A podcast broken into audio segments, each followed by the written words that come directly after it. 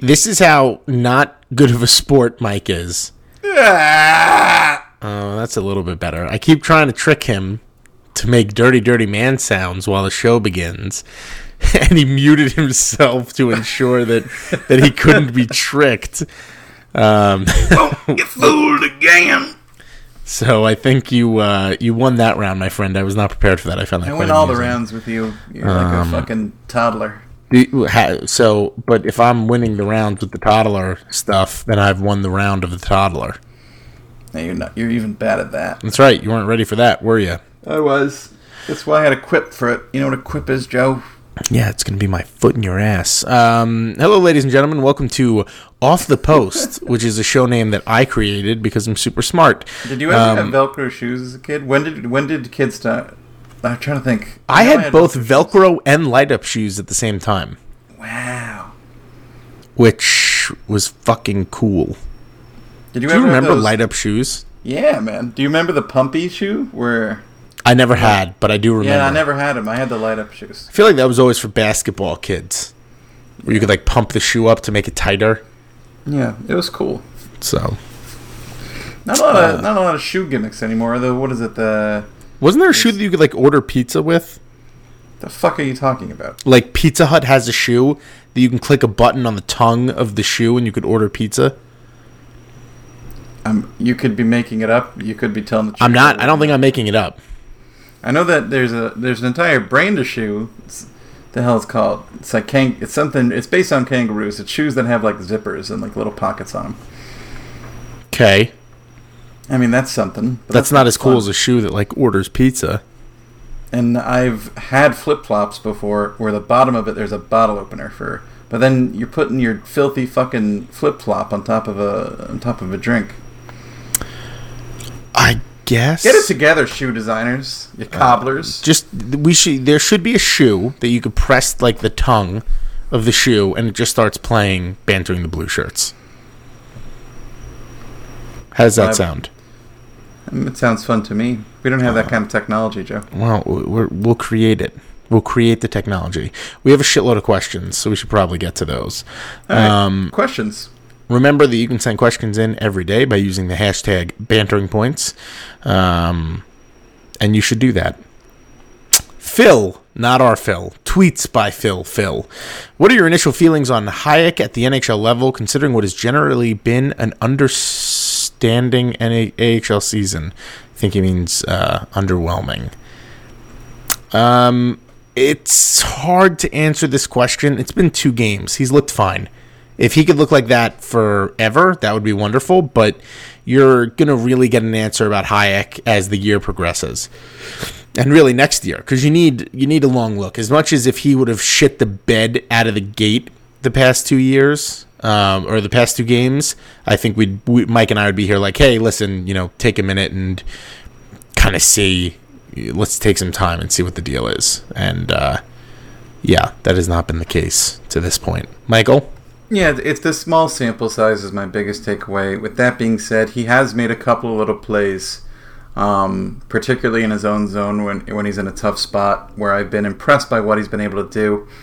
And it's definitely comforting after, some of the numbers we've seen out of the AHL and his performance there in Hartford. Listen... There's something important to keep in mind about Libor Hájek, and that is he where everyone wanted him to be a year ago when he was this crucial part of that Ryan McDonagh trade? No, it's not controversial to say no to that. It also doesn't mean that he's a bust, and like calling a kid who's 20 years old a bust is preposterous. You can say, boy, I wish we would see more out of that kid. Much like I can say, the Rangers just signed Joey Keane to an entry-level contract. And, looking at Rangers prospects numbers a lot more this season than I have in seasons past, I can say, boy, it's good that the Rangers have someone like Joey Keane in the prospect pool. But you know what? I wish his numbers were a lot better this season, especially after he was traded to London. And that doesn't mean he's a bad prospect. It just means you would expect to see better numbers. And that was the case with Libor Hájek in the AHL.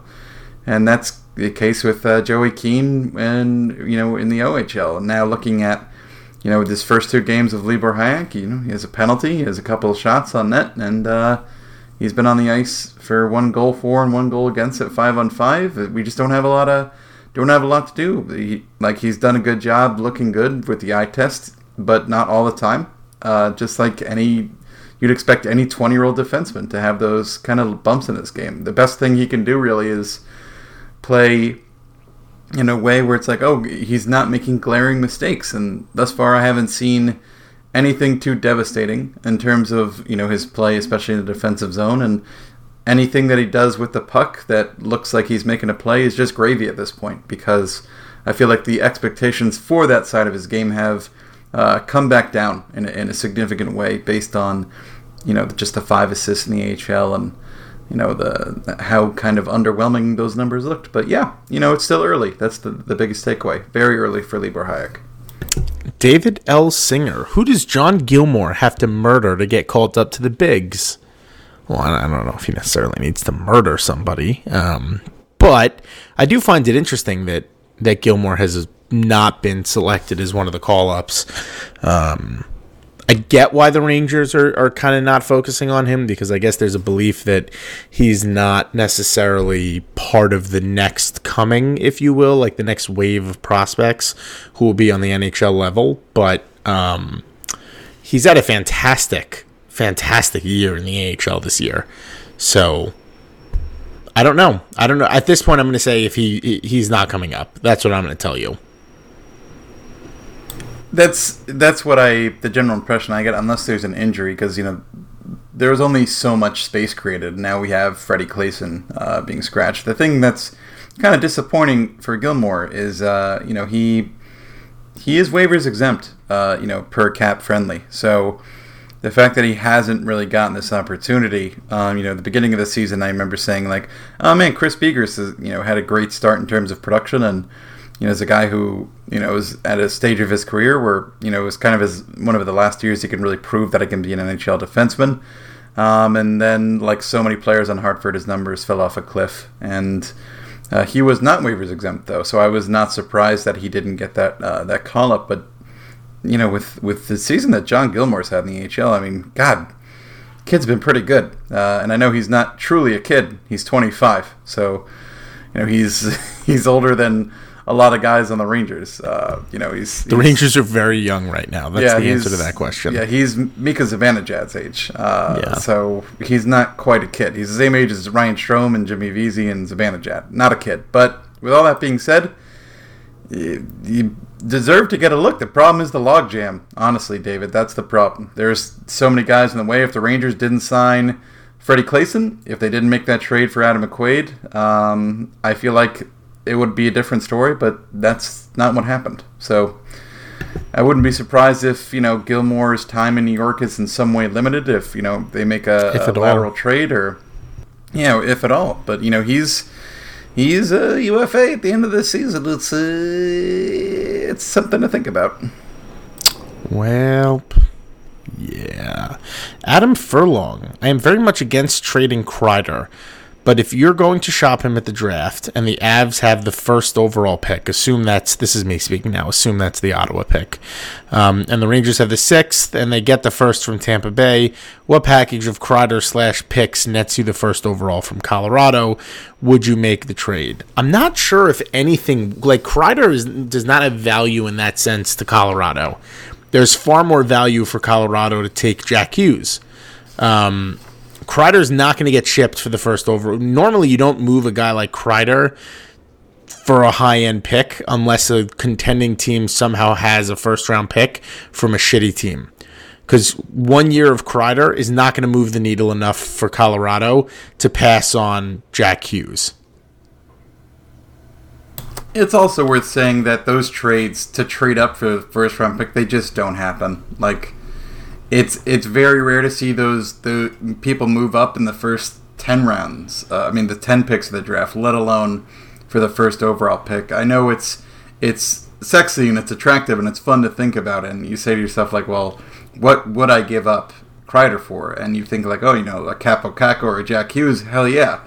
But the thing is, it just doesn't happen. Why would Colorado want to do that deal if they're going to get a generational talent, or if they're going to get a guy who's going to be a franchise player, like one of those guys is bound to be, if not both of them, really? Because, you know, there's some talk about how much Kakko was really kind of closing the ground on Hughes, according to some prospect experts. So, I mean, does Kreider fit here with the rebuild? I think he does. We've gotten a great idea of how well he's played under Quinn. We know that this team can't, literally, it can't all be kids. Does that mean the Rangers shouldn't listen to offers? Of course not. They're going to have to listen to offers. They're also going to try and figure out how to... He's a guy they need to re-sign, because you look at where this organization is right now and what they need, and it's pretty clear now. You know, this would be... Next season, I think, would be a good season to name a new captain. And Chris Kreider is the top candidate in my book, you know, especially with Zuccarello gone. And to me, Zuccarello was always kind of a dark horse compared to Kreider. But Kreider is that guy. He's that special of a player. The Rangers can afford to give him maybe more than some fans might be comfortable with, just because of how much cap space they're going to have. And he's a special player. He would bring back a special trade package, but right now I don't think he's going anywhere. I don't think so either. And I mean, the Rangers will inevitably shop him just to do their due diligence, but it would have to be a blowaway offer. And the first overall pick would absolutely be a blowaway offer, but Colorado's not offering that for Kreider. Hockey musings. Do you think part of the reason Lias Andersson has struggled slightly is because his style of the game is more physical and gritty, and he needs to get stronger and gain that, quote, man strength? I see him similar to a Brendan Gallagher type, compete, do anything to win. I think part of Andersson's struggles are Andersson, again, the Rangers, they just have this way about them of overhyping some of these decisions. And Lias Andersson is a fine prospect. I think we can all agree. We've rehashed the nonsense over and over again. We don't need to keep doing that. I think Andersson can bulk up a little bit, sure, but I don't think Andersson's game is a gritty, physical game. I think Andersson is just your prototypical second-line center, and that's fine. But that forces you to get over the fact that he's not going to be a first-line center. It's interesting to bring up the comparison of Brendan Gallagher to me, because, you know, Gallagher plays wing, and that's not where Lias is. You know, there are centers that are on the smaller side, like Lias is, that have, you know, kind of a, you know, I'm a hustle guy, I'm going to work my tail off, that are successful second-line centers, and there are guys who've filled that first-line role in other places. It doesn't typically last very long, but... I don't feel like physicality is as important to his game as his motor and hockey sense. And the problem I think we've seen is he's one of those guys who's just having trouble adjusting to the NHL level game, and that could be for a litany of reasons. The bottom line is, like, I don't know enough. I just don't know enough to kind of pass judgment there. But what I can say is, you know, it's important. We mentioned this with Hájek. It's super early. He's still a kid. We know what number hangs over his head.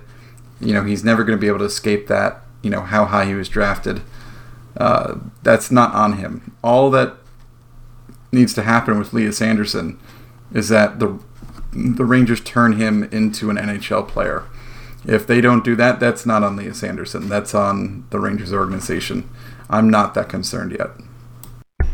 Mike coming in from the top rope, the turnbuckle. Fish Jesus, you're my man. I just want to name your name. You asked the same question about Hájek, so we're going to skip over that one. He also asks, what do you think of the current deployment of the kids, specifically Hedel, Lias, and Howden? Again, now that we have a little bit more clarity, we kind of know what Quinn is looking for.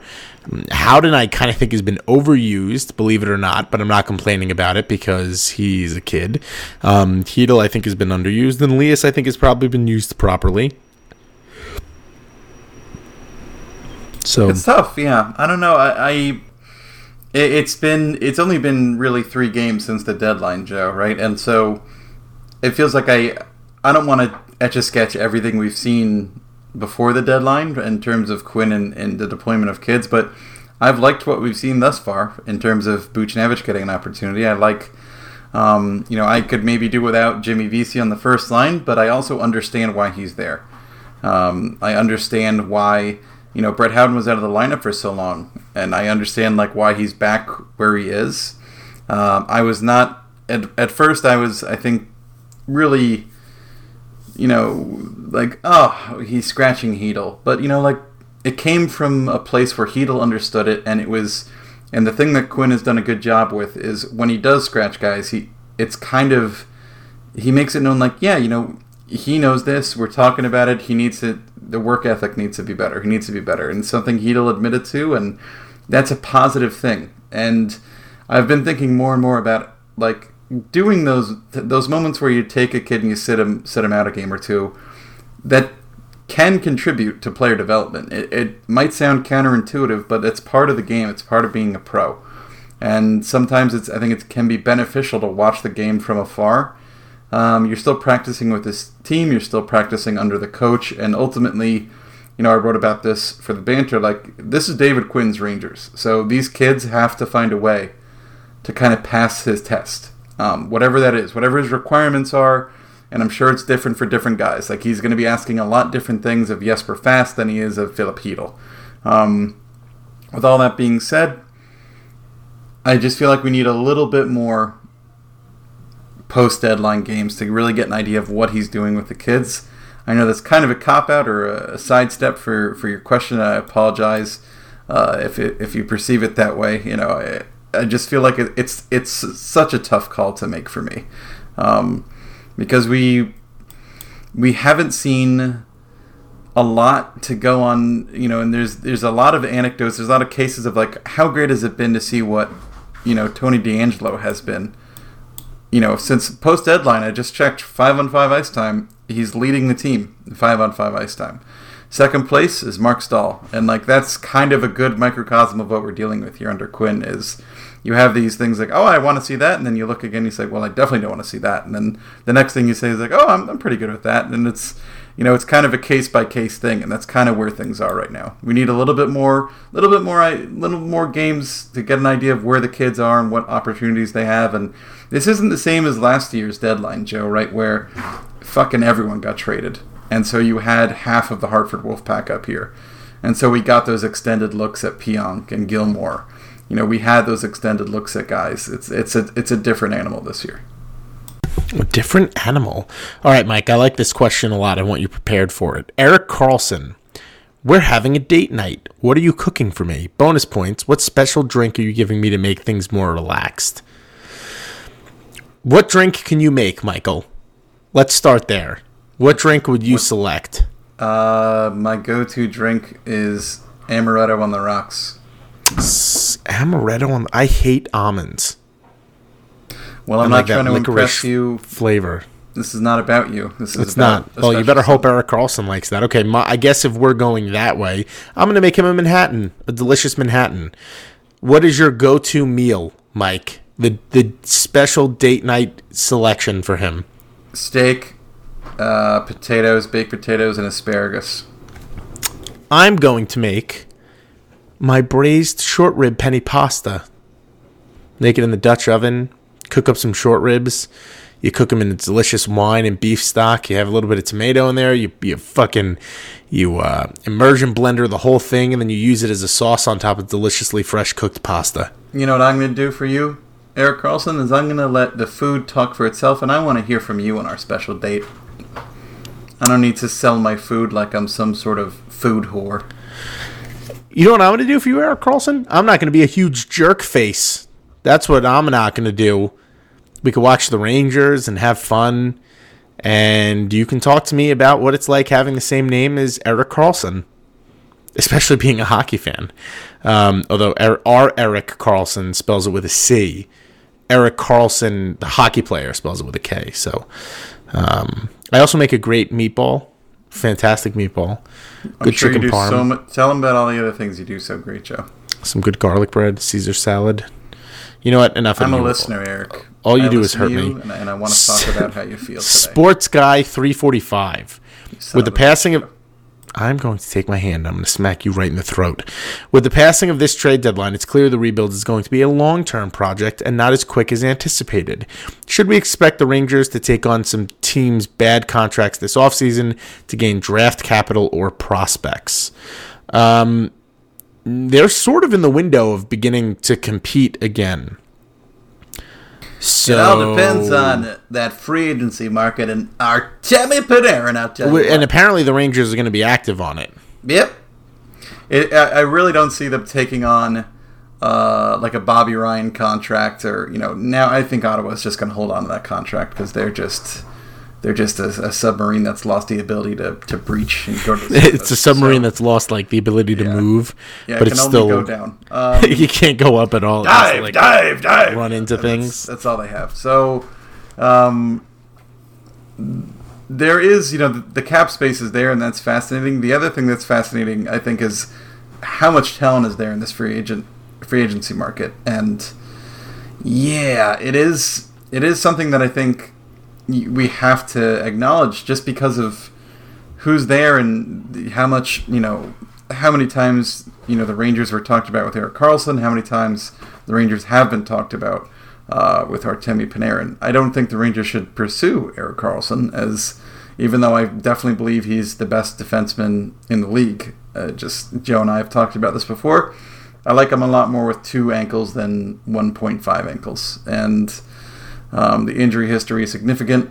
I feel like if the Rangers got Erik Karlsson, if nothing else, we would just have the most adorable friendship blossom that already exists between Hank and Erik Karlsson, and really that would be worth several $100 million.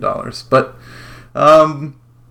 that's tough. We have to see what happens with the free agency because the Rangers did take on Matt Bolesky. That was kind of fits into that mold of them agreeing to take on those contracts like that, and that was not a usual thing for the Rangers to find themselves in that scenario where they're willing to take on those contracts, Joe. But other than that, there's not. I look at this roster and I say to myself, it is a couple big pieces and depth away, but there's a lot here to feel comfortable about, especially if we continue to see the sort of play we've seen from guys like DeAngelo, and if guys like Hedel and Lias Andersson and Buch really come into their own, and if the Rangers continue to kind of get the same sort of play they're getting out of Mika and Kreider, then they might not be as far away as some people who are pessimistic about the rebuild might think they are. I still think it's going to be 2 seasons from the start, from now, but that's just my wild guess just based on what the organization has, because the other thing that's important to remember with the Rangers didn't get a lot of prospects this time, Joe, at the deadline, and when you get prospects, you're definitely getting the prospects teams are willing to sell. However, you're also getting players who are just generally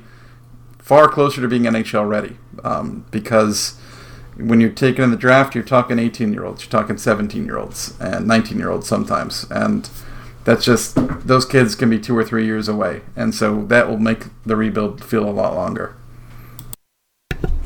Well, the rebuild, it's not over, but it's certainly coming to its close. The Rangers they've done the big fire sale. There's no other big names to move on from at this point.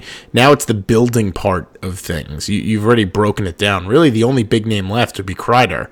You might see Nemestikov traded in VC, and I guess on a smaller probability level, Shattenkirk. But you're not necessarily going to see these enormous shifts in the trajectory of the team again. So just something to keep in mind as we sort of move forward, and I don't think the rebuild is, if anything, if the Rangers are as active in free agency as they're claiming to be through the media, it is going to be not so much rebuilding for that long. Anthony Del Giante, that's a great name. What is your 1-week assessment of Lemieux? We talked about this a little bit on the flagship show. I'll say it again. I've been impressed, but again, I'm going into this with the expectation that he is a third-line winger at best and maybe a fourth-line winger. So there's nothing to as long as you go in with that type of a mindset, he should be exceeding expectations. Would you not say, Michael? He's an agent provocateur. It's he's good at what he does. He knows his role. I feel like he's still young enough where maybe we can see him, you know, add something else to his game. I'm hoping that something else is the ability to generate offense, because he does know how to go hard at the net, does know how to get pucks on net, and those are great things to see. What I would like to see him do more is be able to make the little plays that matter in the neutral zone, the way to contribute to the transition game and to do stuff that isn't just getting in people's faces and drawing penalties, even though that has its value in its own right. Oh, Mike just coming in hot. That's all. Coming in as hot as Lemieux in a scrum. Panarin 2020. Hey, Joe, not Mike. Ha, ha, ha, ha, ha, ha, ha. Joe is easily the best one on the podcast, and that is the best. Or it could have said, hey, Mike and Joe, one of those two. With the likelihood of the Rangers not picking in the top three and ending up somewhere between 5 to 10, who do you think the Rangers think they have a realistic shot at landing with their lottery pick at the draft this year? This is more of a discussion that's going to have to focus around where the Rangers pick. I think it's Trevor Zegras is how you pronounce his name. I think he just feels like a guy that would be a very New York Rangers pick, and it would be a good pick for where they are. But I'm looking at the standings right now. The Rangers they're 2 points away from being 5th or 6th from the bottom. So there's some work to do in that regard. But the Rangers are very much in having the lottery balls kind of ping pong their way. And that's more than really could be said for last year. Yeah, it's funny because we talk so much about how much this organization needs to address its lack of depth and lack of skill on the wing. Yet, even with that being said, someone like Trevor Zegras I feel like he's a guy they're going to be looking at just because he's going to be there outside that top three almost certainly. I feel like. Unless something really, I don't know. Maybe they want Byram. There's a lot to consider in terms of who they need, and depending on where that pick is, there's a big difference between like the luxury of choosing between two guys and the reality of just saying we're just going to take the best player on the board, the best player available. And of course, that's a perfectly valid and often the right way to draft, right? This is the guy who we think's the best. That's what we're going to do. Obviously sometimes teams fall in love with players and they say, this is the guy we want. And we're going to move heaven and earth to see if we can get that done. But it's where the Rangers are going to end up in the standings is so tricky. It's something I've been keeping a close eye on. You look at the Eastern Conference standings right now, Joe, and they're 4th in the East, and that's encouraging. The problem is. If the Rangers were in the Western Conference right now, I think they'd only be 6 points out of a wild card spot. That's because, Edmonton, Chicago, Vancouver, Anaheim, Los Angeles, all those teams have fewer points than the Rangers. And that's a lot of teams. And obviously, as we said before, Ottawa's not going anywhere. Ottawa's going straight to the bottom. Rangers are 3-4-3 in their last 10. And that's... it's good in terms of tanking, but that 3 points at the end, those extra points, those shootout losses and overtime losses, they've definitely added up this year. The Rangers have 11 times they have lost an OT or the shootout, and such a waste of points. I know, it just for a team that is kind of. It's general knowledge that it's in the Rangers' best interest not to do well. It stings that they have that many of those points. Compared to Ottawa, they have 5. And the Rangers have won 4 more games than Ottawa, so you'd say, they can close the gap, but that's another 6 points that separates them, and that's why, that's why Ottawa is where it is in the standings. The Rangers are where they are. It's all those extra points, losing in OT and losing in the shootout, and especially it would be OTs. Such a different conversation if the Rangers even half of those games did not go to overtime. It would, wouldn't it? It would be a radically different conversation. We'd be talking like Jack Hughes, here we fucking go, and now we're like, well, we kind of hope You know. And the real thing is, to me, it's funny because I look at like how many times did Georgiev or Lundqvist drag this team in OT with their play, and it's interesting to me because we haven't maybe spent as much time talking about it as we should, but like Georgiev's just been so great this season. Like, I don't know what expectations were for a lot of people, but he's definitely surpassed mine. Like, and it's not just a huge game here or there. Like, he played great against Washington, really great. So yeah, there's the good news is the Rangers have a lot of picks to play with for the draft. They have, Winnipeg's first, unless it's a lottery, which it's not going to be. They have their own first, and they have 3 picks in the second. And if Tampa Bay wins the Cup, they're going to have 3 picks in the first and 2 picks in the second. So there's a lot to be excited about in terms of quantity, if you're worried about missing out on quality. And right now the bottom line is with the Rangers prospect pool, they should be just as interested in a lot of good prospects over one great one. Like, getting 3 or 4 guys who can help would be really valuable. It's maybe not as valuable, obviously, as getting a Jack Hughes or a Kaapo Kakko, but something to be said about... Kaapo Kakko sounds like a fake name. I love it. Kaapo Kakko. Kaapo Kakko.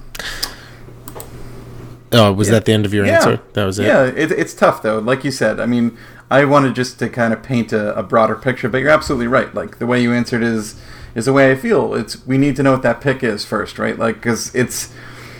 Before you can answer that question. We also need to know where these guys end up in terms of prospect ranks and what the consensus is on where kids should go and who's saying that and what their track record is like in projecting prospects. And, everyone likes to focus on a couple guys, especially Corey Pronman, I know. And, but the thing is, we see it every fucking year. Players, every fucking year, Jesus. Every year we see someone on that big board headed into the draft will zoom up or zoom down. He'll just fall, or someone will have just like a shitty playoffs or something, and then it just changes the whole everyone's trajectory of the whole. Yeah. So here's the reality for the Rangers right now as things currently stand. The Rangers sit 9th in the NHL in tank rankings. Which is exactly where they were. No, they were 8th last year, I think, which gives them a 16% chance to move up into the top 3, a 5% chance of that coveted first overall pick. So they have 65 points right now. Say they slide down to 6th, which is at 63 points. So it's not an inconceivable drop. You're talking about a 7.5% chance at the top pick, but a 23.3% shot at the top 3. And that's really the big difference. When you're talking about a 1 in 5 chance of getting a first, second, or third overall pick, granted, you want to be 1 or 2 in this draft for sure, just because of Kakko and Hughes, but there's plenty of talent here. And you want your pick of that talent. And it's a 2-pony draft for sure, but there's a hell of a lot of talent behind them. So just something to keep in mind. But yeah, those questions are difficult to answer when we don't know what the specific pick is actually going to be. BR3TT. How Rangers is it Our to Star literally... You proud of that? Yeah. Proud to interrupt. I made that joke before. By the way, Brett brought up a good point about our response to the Harry Potter /Force question. Sure. He said, if you use the Force and you stop somebody from breathing, they cannot use magic. And he is very correct. There are inaudible spells. If you just choke them out. You can, if you're high enough level wizard. I don't think there are levels. It's not a video game. I didn't claim it was a video game. If you have a mastery of magic, you can cast spells without the use of your voice. This is Dwarf Fortress all over again. No, I have proven that I have a greater knowledge of the Harry Potter universe than you do. You didn't know anything about this. And I didn't. Shamed you, and unfortunately Brett as well. Brett, that was unintentional. I hope you know this is only about... No. This is exactly what you should do. You should accost our listeners and the people who take the time out to answer questions. You proud of what you've done? I send out stickers. Are you proud of what you've said? You proud of the people you've hurt today, sir? Because I'm not. Beyond reproach, I send out stickers. How Rangers is it to literally invent a new way to lose a game? And he is discussing Georgiev throwing his stick at Ovechkin in the shootout, which the Rangers then lost because Ovechkin was awarded a goal. What I love about that was that the refs got together. Excuse me. The refs got together after they saw it, and they were like, "No, that was fine. Actually, that's fine." So, yeah, Michael. It was any fun. Comment from you? It was fun to see that happen. It's a lesser known rule. It's a lot like you can't throw your stick on if a guy has an empty net. You throw your stick. It's an automatic goal. If you trip a guy and he has the empty net, it's an automatic goal. It's one of those rules. It's a penalty I think for a goalie otherwise, but in the shootout I think it's just an auto goal. I know it's a quirky one, but when you watch it, yeah, that's exactly what Georgie did. He fucking threw his stick. So it was a boner move. I mean, I don't know why I said boner. It was a baller move. It was not a boner move. It was a baller move. No, those are different things. Well, boner move would be like stupid, which I guess it technically was, but baller boner, it's the same thing. It was Bill Eaton. Goofy decision. Go ahead. Hey guys, love the show. With the Rangers at 43 roster spots, who are some undrafted NCAA players the Rangers should target? Has there been a change since Mike's insightful piece from a few months ago? Oh. See that? The viewers that you continue to accost, they speak highly of you. Mike, I'm going to let you take this one away because you are the logical one when it comes to this and the knowledgeable one. Well, yeah, it definitely is... interesting. It comes down a lot to who stayed healthy, and I feel like Hirose is still the guy who I think is worth the longest look. I still think there's always going to be something. There's just Bobo Carpenter and his relationship with Quinn. I feel like a lot of the guys who are on my list have been invited to camps before, and I feel like. Carpenter is one of those guys who I feel like he can have an AHL career, in terms of what his game like and what sort of player he is. And the other thing that I think is really important to keep in mind is the Rangers are definitely in a situation where they are adding a lot of prospects, but they can also... This is an organization that loves the idea of in-house competition, especially among prospects, and we see it a lot in training camps and...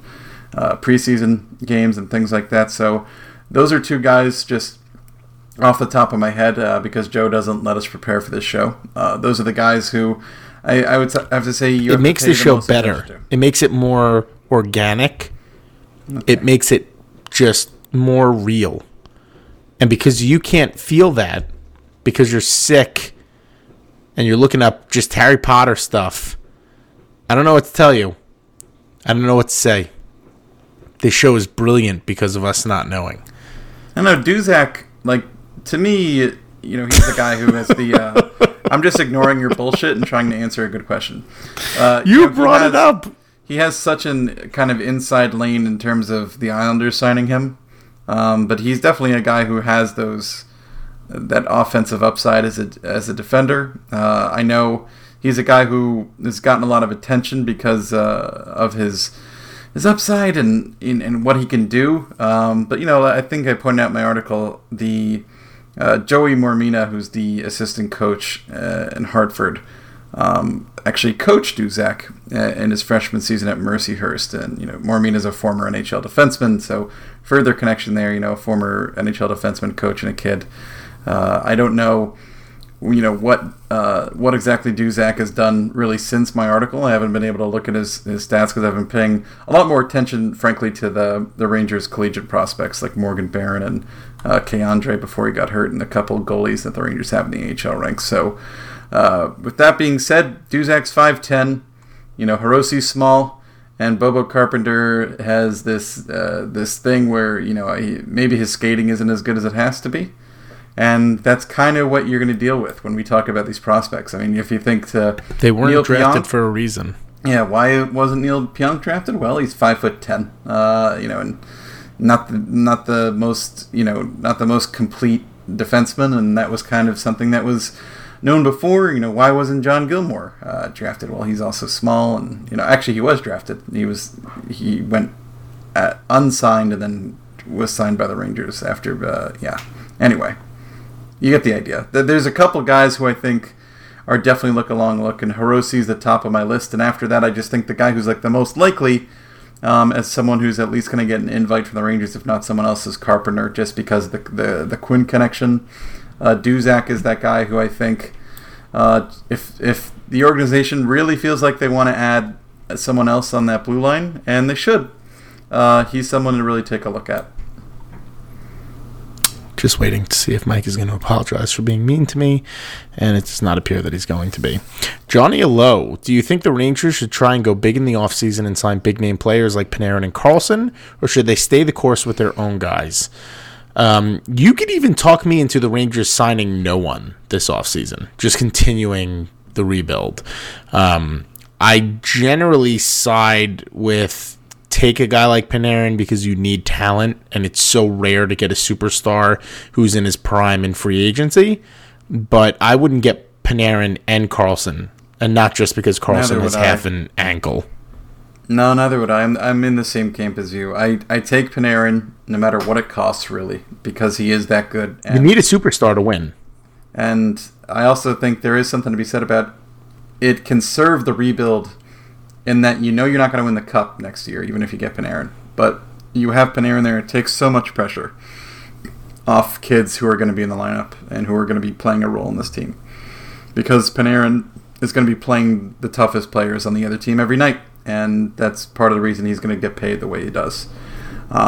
Furthermore, I'm definitely here for Panarin setting up Mika Zibanejad on the power play. That's fine by me. Oh, he's so sick. Josh Zarkin, who is a new patron, by the way. So thank you, Josh. Oh, thank you, Josh. Based on his recent plays, it's safe to assume DeAngelo is penciled in as a top 4D next year. I'm going to say so long as there's no major changes to the Rangers' defense, yes.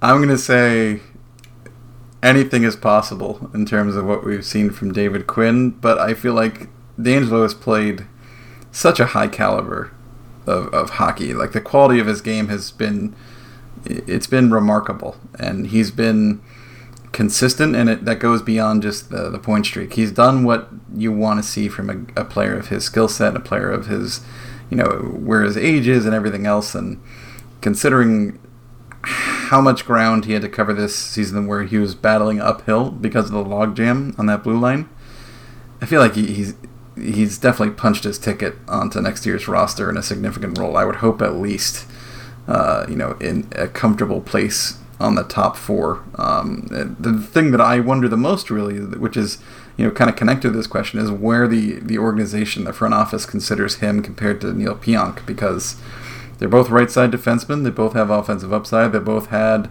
the opportunity on that first power play, as we know, Joe, and right now, I think we said this in the flagship, Pionk is just nowhere near DeAngelo in terms of having a more complete game and being a bigger impact player. It's DeAngelo by a mile. So, yeah, I think DeAngelo has earned that, but that doesn't mean that's what we're going to see. Gray market. Scale of 1 to 10, how grateful are you that you don't have to play against Zuccarello in Dallas? I fully expected Fox and the Hound level waterworks for that. What a relief. I'm going to say a 10 just because I don't have to see Zuccarello in another team's jersey. But by the same token, I desperately want Dallas to re-sign Zuccarello, especially now that it's become clear that he's completely removed himself from the Rangers, according to reports. And there's a virtually 0% chance that he's going to come back to New York, because I want that sweet, sweet 2020 first-round pick. Just today I looked over at Zook's Twitter, and it's still a picture of him and in his that sweet blue Rangers jersey, but under it is a forward for the Dallas Stars. And the thing is, like, under the New York Rangers official Twitter account, he's still on the list for an active Ranger on Twitter, And, like, little things like that, it's still a pretty fresh wound, I'm not going to lie. I don't get too wrapped up emotionally in players as much as I did root for a couple of years ago, but holy hell, do I love Matt Zuccarello, and I loved him in New York. He was amazing. Yeah, that's a good thing. He'll always be our boy, Joe. Chris O'Connor, After seeing Hedel's interview with Brooks, do you feel he's been good with how he's managed benchings? I don't know if this is in reference to Hedel or Quinn, but I will say that Hedel made a point to say that he saw what Quinn was talking about. He kind of changed that part of his game, and Quinn saw enough of it that he got him back into the lineup sooner than he expected. So I think Quinn. Listen, we said it on the flagship show. The team is bought into Quinn, and they have made it. He's made it very clear what he wants, and he's making his point known. So, yeah, I'm answering this thinking that he's talking about Hedel and how he's right. I think it's great to see that level of maturity from a kid, and I feel like Hedel has been, Hedel in many ways has kind of become a darling prospect compared to Lias Andersson, and there are many times this season when Hedel has kind of been invisible in games, and sometimes it had a lot to do with who the hell he was playing with, but other times he was just kind of quiet. But every now and then he'd show those flashes where he'd make a power move and use his wingspan, and you're just like, oh god, this kid, if he puts it together, it's going to be special. He's going to be great. And the way those guys become special is if they push themselves and if they hold themselves accountable for bad games. And to see him at this age, take that on the chin and take it the right way and say, like, yeah, I can do better at this. I can have a better work ethic. I can bust my ass more in practice. Those are all good signs. That's all good stuff to me. And I the other thing to keep in mind with that is, would that moment happen if Quinn didn't scratch him? Would he take it upon himself to really say, I need to challenge myself here? And that's why I think, Quinn has his own method of doing things. And the real thing is, it's really hard to tell, like, while it's happening, what the development of players look like, right? We have a much better idea of, they really screwed up the development of, Jamie Lundmark or something, not to say that he was going to be a world beater anyway, but the idea of, what you expect out of players, it's hard to tell what you're getting out of a kid while you're developing them. It's easier to reflect and see the progress, but with Hedel, it's a good sign that he took that the right way and shows maturity. Like I said, it's I can only see it as a positive. Last question. Clem Fandango.